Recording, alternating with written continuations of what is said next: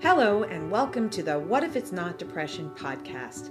Whether you're here to learn about the root causes of depressive like symptoms, wanting to know more about alternative solutions, or you're a biohacker looking to optimize your mental health and brain, this podcast is for you. I am Dr. Achina Stein, and I will be your host on your journey to resolving depressive like symptoms and optimizing your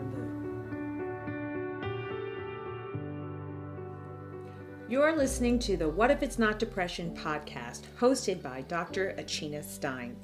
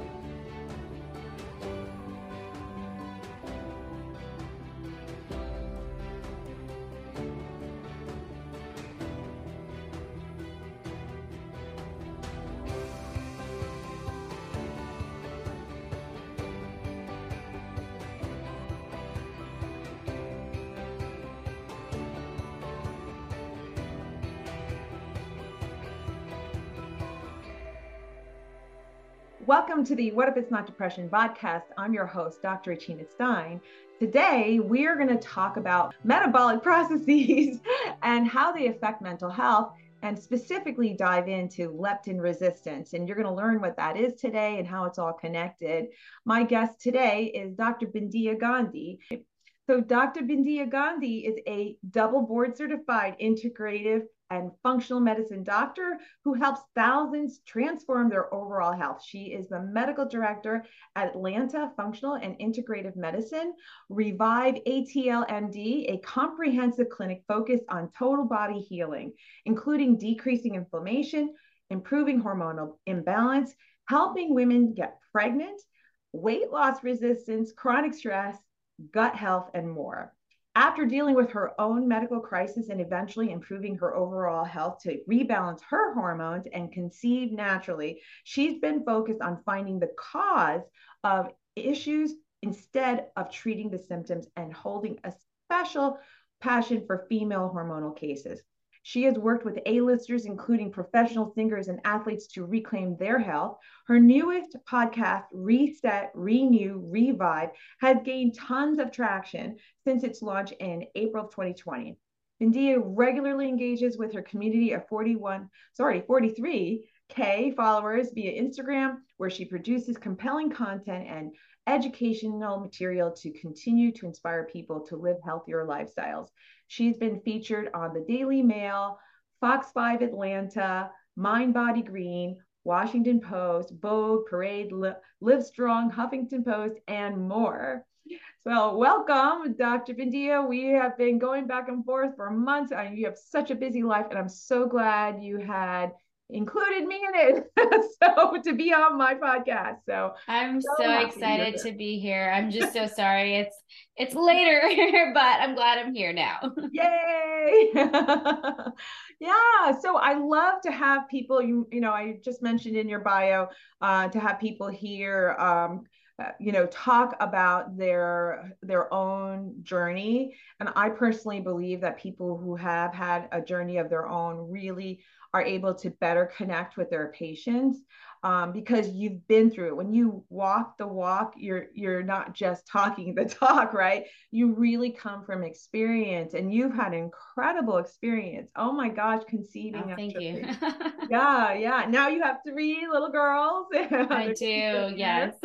yes, and she posts yeah, pictures of them on her Instagram. They're beautiful, beautiful, oh, beautiful you. family. So yeah so tell us more about uh, about your uh, journey and how that inspired you um, uh, to uh, you know come to this place of having a functional medicine practice in atlanta So, like many of us functional medicine providers, it's usually our own experiences that kind of get us to to where we are today. You know, I um, actually I thought I was going to go into psychiatry very early on. That was what I wanted to do. My undergrad degree was biology and psychology, and I was determined to be a psychiatrist.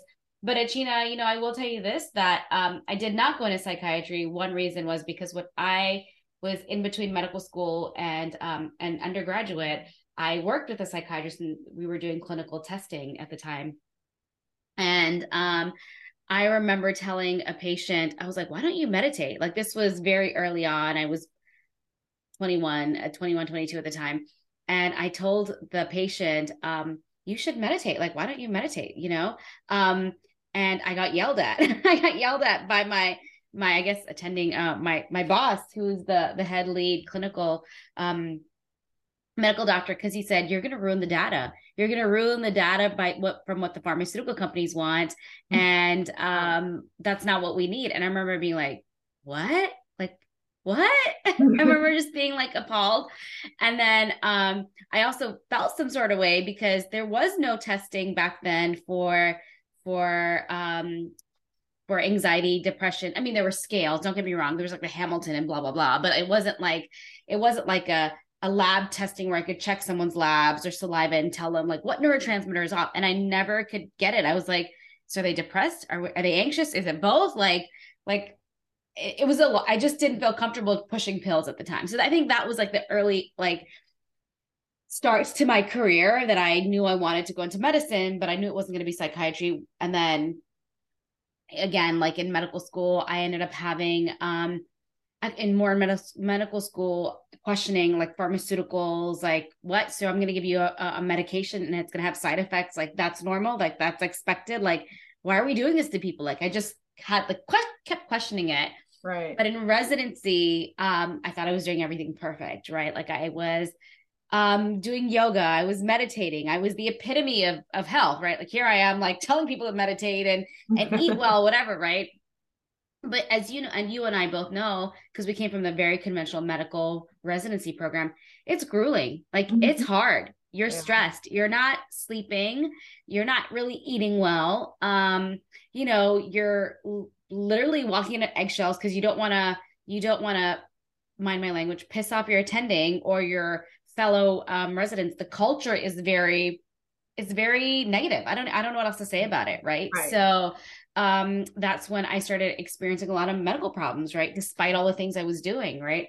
Um, I was severely constipated. I was had acne breakouts, had headache, started clenching my jaw. Um, you know, just just having all slew of symptoms. My menstrual cycle was off. Um, and it was unfortunately a rash on my face that really was the trigger because um, I could care about the constipation, I could take like a stool softener and keep it going, you know. Right. Um, put myself or not put myself, but you know, be put on birth control, regulate the cycles, life was good, right? You know, we we had the we, we knew the fixes to do, but the rash on my face, it wouldn't go away. Mm-hmm. Um, mm-hmm. I had been to dermatology like literally over two years. They had done biopsies. We tried like every antifungal, steroid. We tried every prescription. I think I spent like thousands of dollars. I don't even know. I spent a lot of money because I was so desperate to get the rash on my face gone. And it was on my face, right? So you're paranoid and you're self-conscious about it. Um, and it still didn't go in. I kept questioning. I was like, this is not right. Like it's not, it'll go away for a day and it comes back. Is it food related? Right. And they're like, no, it's not food related. It's not food related. I'm like, do I have an autoimmune condition? They're like, no, no, no. I was like, can you send me to the uh, autoimmune, um, the allergist immunologist? Right. And I went there and, and he brushed it off and he was like, You're just a stressed out resident. Like, it's fine. We don't need to do any testing. Have a good life. Oh, and that was like the pivotal point. I was like, This is awful. Like, I, this, this does not make sense. And so I actually ended up seeking out integrative and functional medicine, which I was already kind of interested in. I was kind of already aware of Dr. Andrew Weil's work and that whole thing. And so um kind of sought out an integrative and functional medicine doctor. Long story short, found out I had celiac. Mm. So there was a diet link. It was an autoimmune condition. Right. Um, and once I went strictly gluten free, constipation went away, menstrual cycles right. have been normal, like headaches no longer exist, like you know everything literally got better. And um, yeah and here i am today like that was that was right. my journey but it, it, was you know, at that time it was like very stressful. It was depressing. It was like, what is wrong with me? It was very hard. Yeah. Right. Especially when you're not validated uh, about your experience and not given any options and you come away feeling very powerless. Yeah. And I think, and I think the biggest thing is like, even as a physician, being a patient, kind of being on both ends of the spectrum, like you don't get treated very well. You know, like I'm telling you my symptoms, I'm telling you everything, but no, people just hear one thing. It's like one sided. Like mm. the the dermatologist only wants to hear about my rash. She doesn't care about anything else going on in my body, right? Like right. she just wants to know about the rash. Like, is it getting better or not? Okay, no, let's try something else. I've got two minutes with you. Bye. I got to see my next patient, yeah. right? Right. Um, and that's unfortunately what conventional medicine is all about, right? It's like I've only got five minutes, less than five minutes to be with you, and that three of those minutes is is me prescribing or e-prescribing your next medication to the pharmacy that's right. essentially what what conventional medicine unfortunately is yeah that's it is and I mean, there's a place for it sometimes we need quick thinking like yeah. that yeah. but for the most part as chronic disease has been exploding in the in this country and the rest of the world you know meanwhile you know people are getting sicker and sicker and right we need to have another way of approaching this and that's what functional medicine is. Yeah. Yeah. Well thank you for letting us know about your story. I you know i totally get it. I've been there as well with my own health issues too. And you know you, you look fantastic. So i'm sure you're uh, you know you're doing well with all of that. And uh, so tell me more about how you got into the metabolic uh, sphere and um, you know t- and yeah let's start there and weight loss and things like that. Lots so, of people trouble with weight loss the for sure. Yeah. Yeah. so again you know um when i was younger i knew what to do. I knew what to do to lose weight. You know i would continue to exercise. If i gained a couple pounds i knew what i was going to do to lose that couple pounds. I knew if i cut my calories and um and worked out a little bit more. I, I knew the math, I knew the science, knew the equation. I could I could lose the weight I I, I wanted to. Well, in residency again, um, when I was trying to um, figure out what was going on with me, all, everything was was was out of whack. And I remember gaining weight, and I was like, "But I'm still exercising. I'm still doing my yoga. I'm still running, and my eating hasn't changed." And I was like, "Again, something's wrong. I don't know what's wrong. Um, this doesn't make sense, right? Like, I'm not eating more. I'm not like." Binging on cookies and cakes um, and I'm still working out, why am I gaining weight? Right. So I think that was like the first initial something's off, right? Right. Um, and then as I started learning more about um, functional medicine and again, fixing myself, you know, right, right. Um, weight came off, right? And I would see clinically in practice a lot of females come to me and um, as I learned more about like hormone regulation when I was trying to get pregnant and all this other stuff, that it wasn't as easy as um, calories in, calories out, like we were taught. Yes, it worked when you're 20, but you know, as I got older, that equation doesn't work anymore. Right. And you know, I'm not gonna lie. I when I was in in in medical school, um, and I wanted to lose weight, I I I had I had tried many diets. Like I had been on the special K diet that that was big and hot back then, and mm-hmm. and I don't even know what I probably tried, but those those tricks in medical school when I was early 20s,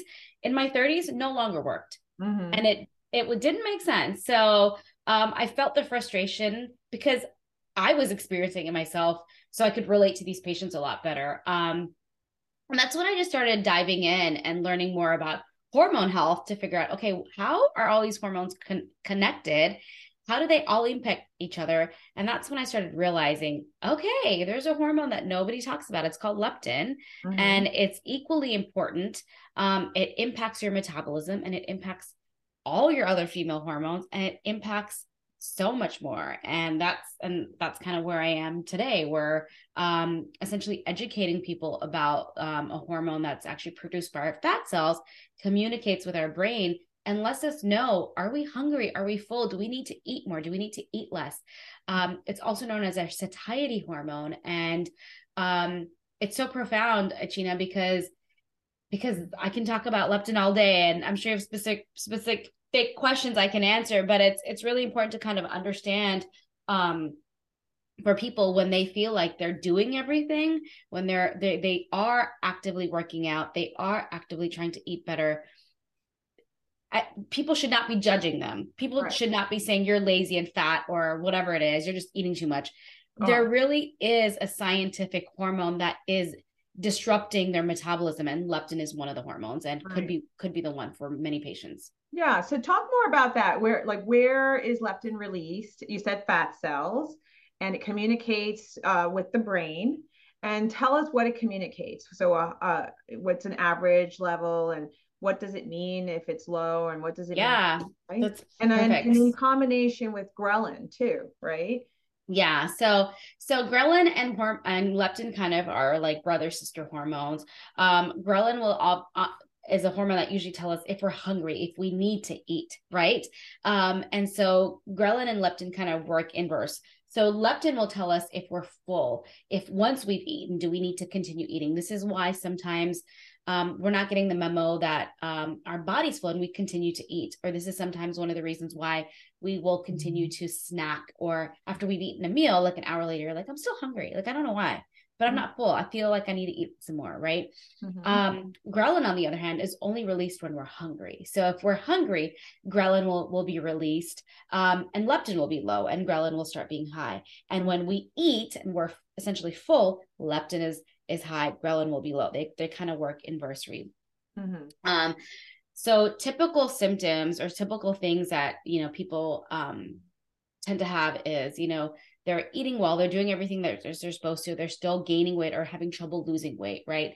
Um, they notice that their blood pressure may be a little bit off. They may be a little insulin resistance. They may have some like thyroid issues going on. Um, people may have high blood pressure, just like hypertension, right? Some of mm-hmm. those are just early signs that there could be uh, leptin could be off, right? I have people go to my um, my quiz. It's like an 11 question quiz. It's um, at Dr. Bindiya MD forward slash quiz. And you can take a free quiz there to see could you be leptin sensitive, leptin clear, or leptin resistant. Mm-hmm. So, leptin clear. So, let's just talk about these numbers because I think it's very important um, without me getting too technical. Um, in a perfect world, in a perfect world, not everybody's going to meet this, but in a perfect world, I like the leptin levels to be between seven and 10. Mm-hmm. When leptin is elevated past 10, usually that tells me you have leptin resistance, right? And that the higher it is, the harder it is for you to lose weight. And we have to regulate that more. Once that comes down, it's so much easier for you to lose weight and keep it off, right? Not just yo yo diet, but keep it off, right? Um, when your leptin is low, or I call um, um, leptin clear, um, we have a whole slew of other issues that can happen when when leptin is low. Right? We'll talk about that in a, in a second. Leptin um, leptin sensitive is if you're seven to ten. It's kind of creeping up a little bit, but it's not uh, essentially like a leptin resistant yet. Right? So those are kind of like the the the the um ranges ranges I should say that we kind of use. Right? Mm-hmm. Um, the best way to test for leptin is through the blood, right? Mm-hmm. There is unfortunately no test right now that'll test for ghrelin, but there is a test for leptin, which is really important. And and so usually I will test in in in blood work. What I usually have people do is take your quiz. If it comes back leptin resistant, definitely ask for a leptin um, test by your doctor. Now, unfortunately, most conventional pr- traditional doctors won't test for it. In fact, even if you have an endocrinologist, Achina, they probably are not going to test for leptin. Right. Um, the reason is is just because um, they don't know what to do that with that information. That's that's what it comes down to, right? And um, most people don't realize that if a doctor orders a test, they're technically liable for reporting the results and now giving you a formulating a plan for you. And if they don't know about it, they're not comfortable about it, they're not going to do they're not going to do that. So and, and, the plan doesn't include medication; it's all lifestyle. Yes, yes. Um, now there is there is some medications that do help um, with leptin resistance and mm-hmm. sometimes we we will use that in our patients but um, but essentially you can fix it naturally through lifestyle changes which is really important so i think that's really empowering as well because once you're able to kind of fix at your leptin and bring it to the range that it needs to be it's so much easier to lose weight um, and and you also see that there is a there's a big communication between leptin and your female hormones like your estrogen and mm-hmm. and your cortisol and your thyroid and all these other things. Mm-hmm. so what would be the reason to get a leptin level if you can tell just from history? Oh i'm just hung- i'm hungry all the time. I've just had a meal and i'm still really hungry and they're eating healthy foods. And you know, why wouldn't you just go by by that Great question. Um, so I think I think I personally like to see it because I and a lot of my patients like to see it because I think they like to know the level. Like, oh, is it 54? And then I, they like watching that number come down, right? And I think that's kind of empowering. A lot of people kind of like to see it on paper. I may I may look at a person and say, yes, I think you're leptin resistant, and um, they're not, or vice versa, right? I look at a, I the what opposite happens is I see people and I'm like, oh, I don't think you're leptin resistant, and their leptin is like 24, and you're like what really yeah. or or or so i think to me it's you may suspect it on some people but it's not always the case right okay um so i that's that and i'm a i'm like a nerd i'm a data science girl so right, i always right. like to check levels and numbers um right. but i think it's helpful for patients to kind of be aware how far off it is Right, right. Well, it proves that what you're telling them is like, yeah, you're right. I'm not lazy and and stupid and you know uh, don't know what I'm doing. you know, yeah, like doing exactly. the right things, and it's I can't affect the leptin level without yeah. education and knowledge, and so uh, it affirms I think what where what people are feeling, and then gives them a data point, like you said, to then okay now how do we attack that and then you can follow it and monitor mm-hmm. if there, whatever it is that you're doing is actually making a difference awesome yeah. Yeah so so tell talk more about what it is that can be done for leptin resistance Yes. So there's a lot of different a lot of things that, you know, people can do to improve their their leptin levels. Um and so and I'm specifically talking about leptin resistance, which is when your leptin levels are significantly elevated, right? So um one of the first things that I actually have my patients do now, again, we have been told to intermittent fast. We've been told to starve mm-hmm. ourselves. We've been told to, uh, we've, like I said, we many of us have probably tried every diet in the book because, you know, because that's what you do, right? That's, that's right. what you do. Um, and so one of the things that actually, that starts regulating leptin is eating. It's very counterintuitive, but it's literally just eating three meals a day and stop intermittent fasting, stop the keto diet, stop all those extreme calorie restricting restrictions, I should say, that you've been doing, because that is one of the reasons that has messed up your metabolism and has and caused leptin resistance. So mm. um, when I have people actually eat three meals a day, it's like, wow, they actually start feeling hungry again. You know, m- many people are like, I don't even, I'm not hungry anymore because mm-hmm. their ghrelin communication is off because their leptin is off, right? And so they actually are like, oh, wow, I actually remember what it feels like to be hungry. And I actually can now listen to my body and physical cues. So just eating three meals a day is one of the easy changes that I, that I encourage people to start doing. Mm-hmm. Um, the other thing, I'm sure um, you probably talk about this a lot, but um, there is a big stress component to um, to leptin, right? right? Managing stress is huge, um, and I kind of want to talk about that too because I think that um, it deserves it deserves a lot of attention when we talk about leptin resistance. Um, chronic stress and chronic stress can be from chronic medical conditions like whether you have like diabetes or you have um, I don't know, autoimmune conditions, cancers, whatever, chronic medical illnesses really do impact um, leptin production. And um, that is one thing, right? So, chronic medical conditions.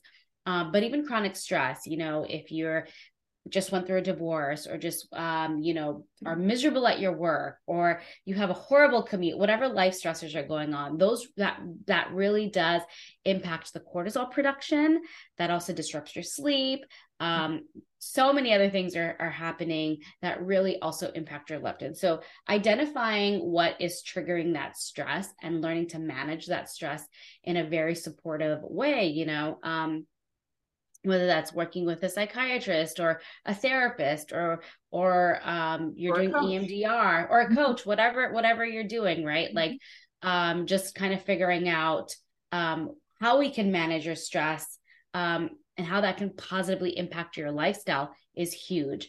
Mm-hmm. Um, the other thing is sleeping. Sleeping is huge, Achina. Like mm-hmm. many yeah. of us, you, you know, I, I, think I I was calculating the other day. I think I've been probably chronically deprived of sleep for the last five years because of all my kids, right? Mm-hmm. But it takes a toll emotionally, physically on your body, right? right. And when that happens, um, you're depressed, you know, you're anxious, you're on edge, you're irritable, your focus is off, your concentration is off. But more importantly, like that may be the physical things that you you see but in your blood work and what's going on in your body those are the things you're not aware of right your that you know your leptin is definitely um, impacted by that so we know that if we can kind of rewire your brain mm-hmm. um, manage your stress but get you to sleep better and have good quality sleep those are just some of the things that really can impact leptin in the right direction and can make your metabolism work for you absolutely well you know it's sleep it's when we're sleeping that our body is healing right? Yes. There's mm-hmm. a certain number of hours of sleep that you absolutely need to get in certain times of the day or night, I should say, um, to regulate your circadian rhythm, et cetera, et cetera. So it's, it, it, I completely agree with you that sleep is really important. But many people, especially given our lifestyle, are unaware of how much stress that they're under and in and i you know love to tell people that you know you could be very happy with your life but that doesn't mean that you're not under stress. So your yes. body can be under stress. It could be internal stressors. Oh, I'm so glad we're talking about that. Not just emotional. Yes. A lot of people associate stress with all emotional stuff. And uh, yeah. and so that's so important because um, one of the distinctions I make with my patients, like many people are actually very resilient. Like we can take on literally the world in our hand and and be functioning pretty pretty fine that's great and wonderful but what's going on to your body during that time? Like that's what people are not aware of and i think that's where again labs data and also talking to people kind of helping them understand and delineate like there's a difference between physical stress um emotional stress and what's going on in the body right? Because right. um you may handle stress really well. You may be high functioning high performing and and can do really well. But underneath, your body's giving you warning signs. And if you're not paying attention to it, you know, it can really be traumatic and can be problematic. Right, right. So you have to take breaks, just like your phone when it's you know got multiple windows open it the battery dies eventually yes exactly right yes so just like you have to plug in your phone you got to plug in yourself and mm-hmm. it's really finding certain routines that are in alignment with your lifestyle and what you know what you like what feels right to you is really really important on a daily basis through habit stacking. Absolutely. So i'd love to go back to the diet a little bit. I really appreciate that you point out the stress but uh, piece of it because it's so important people don't really think about it. But the diet is um, there's a you know you mentioned how some people are intermittent fasting and they're on a ketogenic diet and they think that it's healthy what are some signs or symptoms that they might have while they're doing that that might make them think that this is not right for me? So there's actually two things that could be going on when people are doing extreme diets, right? Um, in um, and, and we'll talk about this because it, it's it's important. So there's one extreme where you have now um, you have now been intermittent fasting now your body or ketogenic diets just i'm just using those as an example um, your body thinks you're starving mm-hmm. so because it's like i don't know when i'm going to get fed again right so when this happens um, that's kind of like a stressor for your body right mm-hmm. and when this happens um, we start noticing um, that maybe you're a little bit more anxious mm-hmm. Um, maybe you're a little bit more irritable um, i also notice things that um, when intermittent fasting worked it stops working. Your body does it doesn't work anymore right? Um, and the reason this is happening is because as your body thinks it's starving your uh, t- t3 starts um, dropping which is really important. And as your t3 starts dropping um, your body's going to hold on to weight because it's it's it's your metabolism is now starting to slow down and it's like what's going on here right um, this is problematic because a lot of people start off by intermittent fasting and they get some really great results and then it plateaus. And then it's like, actually, I'm doing again, I'm you hear it all the time. I'm doing the same thing, but I'm not losing any weight. Your body is going to hold on ca- calorically to everything because it's like it doesn't feel loved, it doesn't feel supported, and it doesn't feel like it's being nourished, right? So this is why I'm going to say extreme diets for a long time are not really beneficial for your body. Mm-hmm. Um, and this is why, because we've got to make sure we're supporting our body. This is why when we encourage you to eat again, it resets your metabolism. You're able to actually drop the weight again. Mm-hmm. And you're mm-hmm. like, oh, oh, I didn't realize I was in this calorie restrictive or deprivation for so long. Your body cannot function. And when you refeed, that's what it is. And you refeed, T3 levels rise and leptin levels regulate mm-hmm. accordingly. Mm-hmm. So I'm curious. So when the T3 levels go down, does reverse T3 go up? Yes, it does. So yes. you see a high reverse T3, that could be problematic. And or yeah. a sign that there's uh, leptin resistance. Mm-hmm. Yeah. Well, but I would imagine that those people are always hungry. Yes and yes and no. It depends. Now, if you're someone that, um, say, I'm going to use this example. If you're someone that has um, low leptin, um, on the other extreme, um, you may not be getting those hunger cues. You may not be getting the hunger cues of you need to eat more because now you're in a starvation mode. Your body is like, when are you going to feed me? You're feeling a little anxious. You're feeling a little overwhelmed. Sleep is disrupted.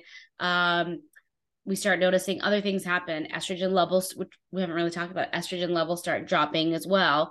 Um, and so you have a whole slew of other symptoms, but your body's not getting the messages and the cues that it's time to eat. It's like maybe you're so busy, you forget to eat. Right. You know, it's kind of like forcing yourself to eat because again, your body's been in um, calorie restriction, it's like, well, I can function at this low calorie at like, I don't know, 800 calories a day. I can function like this, you know, but you really can't. Right. Right. Wow. Okay. Mind blown. Yeah. Right. so, so when people are on a ketogenic diet and they lose uh, their ability to be hungry, they are going to assume that they're keto adapted. Right. And so is that the case or not? So it's not so there I guess it gets it gets a little like sticky here because we're not really talking I mean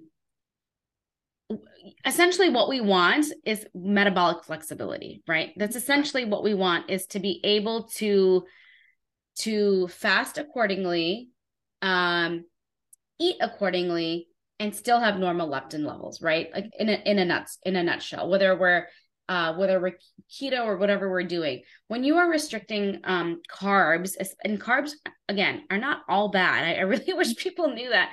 Um, mm-hmm. Because there is some benefits of healthy carbs, especially again, we'll go back to the thyroid, the T3. When you eat healthy carbs, it really does help nourish and support your thyroid mm-hmm. in the mm-hmm. right way. And that can actually, again, rebalance your leptin levels, which is essentially what we're trying to do, right? So, when um when you are I guess I guess essentially one of the things that I really encourage people to kind of identify is learning the cues for them so their body can be metabolic flexible for them. Right. So learning when you need to fast and it's appropriate for you, but also learning when you should be eating, um, how much carbs you should be eating, and when it's okay to eat less carbs, when it's okay to eat more carbs, kind of thing. Right, right. So it, it basically you're saying it should change up. You should you should constantly be changing the cues uh, and the signals yes. to your body. So Correct. it's almost like cross training, right? Kind of. It is. It you know, is. If we were to use a physical uh, analogy, like cross train, you don't want to be on a bike all the time and then you know, and then not be fit with other muscles is kind of yes. And yeah. this is this is more important. Um, and you know, this is definitely more important as we see low leptins. As we see leptins become leptin levels become really low, we have to encourage meta- more metabolic flexibility. Mm-hmm. Awesome, yeah. awesome. Yeah. So the um, so the hormones that are affected are uh, are estrogen that Estro- estrogen is one cortisol is another one um testosterone is another one. They're they're technically thyroid is a huge huge one.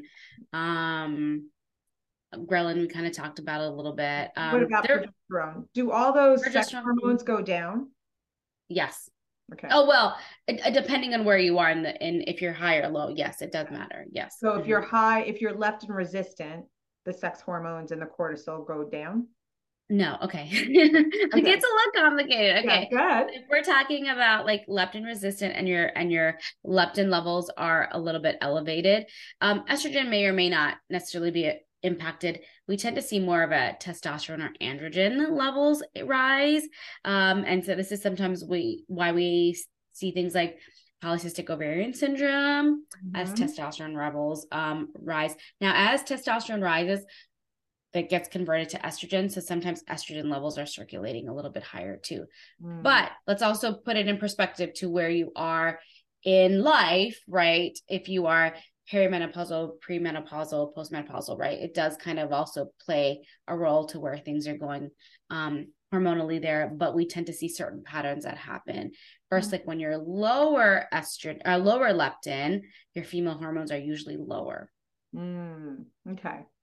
Great. Yeah, I'm, I'm glad that you made those connected the dots right there. I think it's really important to see how all the hormones and how they kind of are connected and speak to each other and inform each other. Um, because when some hormones go up, the other hormones go down. Yeah. yeah. And then, you know, I love the explanation that you gave about why people have trouble losing weight despite their efforts in terms of movement and and diet.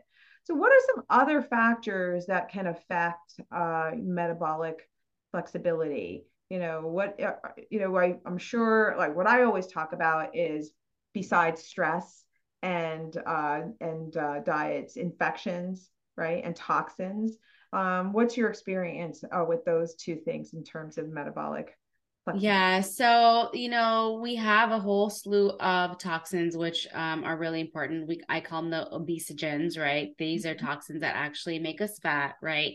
Bpa um, phthalates um, sulfates. These are just some of the examples of um, chemicals that are actually disrupting our hormones mm-hmm. and are disrupting our leptin production and actually make us more likely to retain weight or have trouble in a, or having trouble um, for us to lose weight. So there's mm-hmm. definitely a, a big link there. Um, diet too, you know, one of the things that I can talk about diet all day because it can get really to the nitty gritty. But if we're really constantly ex- exposed to pesticides and chemicals and genetically modified foods, mm-hmm. you know, you mm-hmm. think you're eating healthy, but you're really not. You know, I mean, this is mm-hmm. like the essential uh, basis of nutrition is what you're putting in, um, and that can really impact. Um, it can really impact your hormones and mm-hmm. leptin specifically. Mm-hmm. Are there are there any pathogens that are connected to obesity?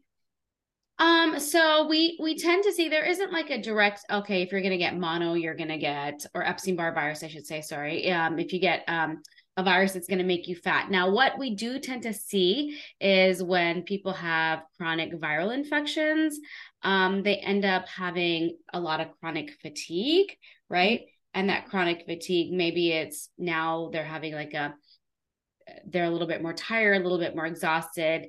Um, they're expenditure is significantly less, you know, mm-hmm. that may be more of a contributing factor to their weight gain or difficulty losing weight. Mm-hmm. Um, but I don't think there's a direct correlation to like COVID and, you know, um, leptin. At least I personally haven't seen anything like right. that yet. Right. Or obesity, you know, in terms obesity of, obesity in general. yeah. yeah. And the microbiome, I mean, there are some, oh yes, yeah, microbiome. There's a, there's a lot of connections between certain strains uh, in the microbiome. Um, and I'm thinking Akkermansia specifically.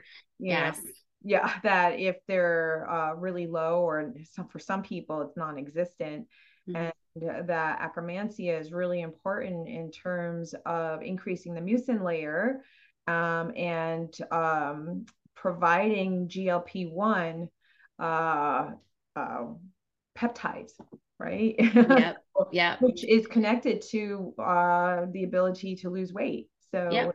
That is correct. So, yeah, so it's uh that's brand new. yeah, it is literally like brand new. That is brand yes. new information there. So, uh, any are you aware of anything else in the microbiome that that is connected to difficulty with met, you know the met, metabolism or, or yeah? That- so, um, uh, one of the things I also see clinically in practice, um, I do a lot of like stool, GI stool testing and things like that. Um, I see a lot of candida overgrowth. Mm-hmm. So candida overgrowth is definitely um, linked to, um, you know, inability to lose weight for sure. Um, that's a big direct link. Um, SIBO also is a big one when people have small intestinal bacteria overgrowth, uh, because they're they're they have so much what we call dysbiosis or an imbalance of good and bad bacteria that really just um, slows down the whole digestive processes and um, gastric emptying has um, changed. Um, right. So there's things like that that we tend to see. But you know, I think um, just digestion in general, like just talking about digestion, really impacts your obviously gut microbiome, right? And Absolutely. that really, yeah. Absolutely. Yeah. Digestion is really, really important. It's one of the first things that I talk to my patients about is making sure that that's all functioning, get the machinery going. Absolutely.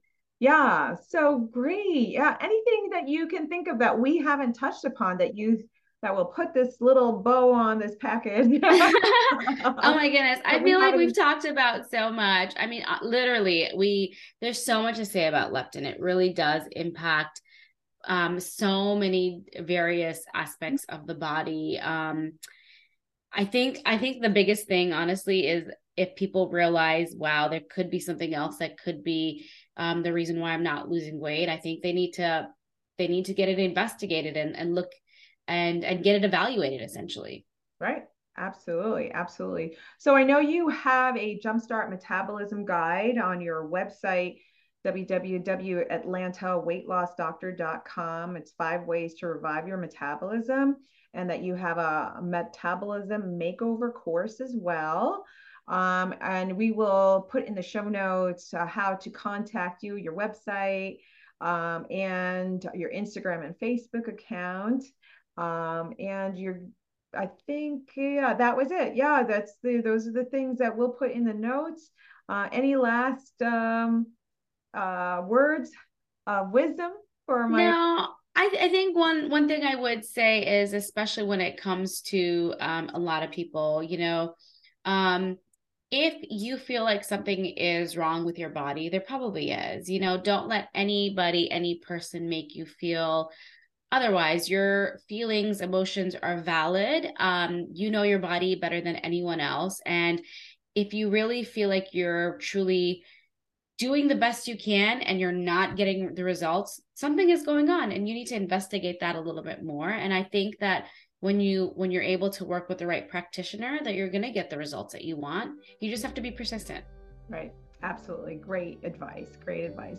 Well thank you so much dr Bindiya I really uh, appreciate your time and your wonderful knowledge about leptin resistance. It's uh, something that we definitely have to make sure we investigate and it's another root cause right yeah to go uh, and find out more about. Great. Thank you so much for your time. No, thank you for um, having me on your show today. Thank you for joining me in this podcast episode. I hope that you will join me in the future. If you are interested in working with me, please go to www.achinasteindo.com to book a discovery call. There, you may also download for free the first three chapters of my book. I hope my work enlightens you, gives you hope, and moves you forward on your journey to a better mood and fulfilling life.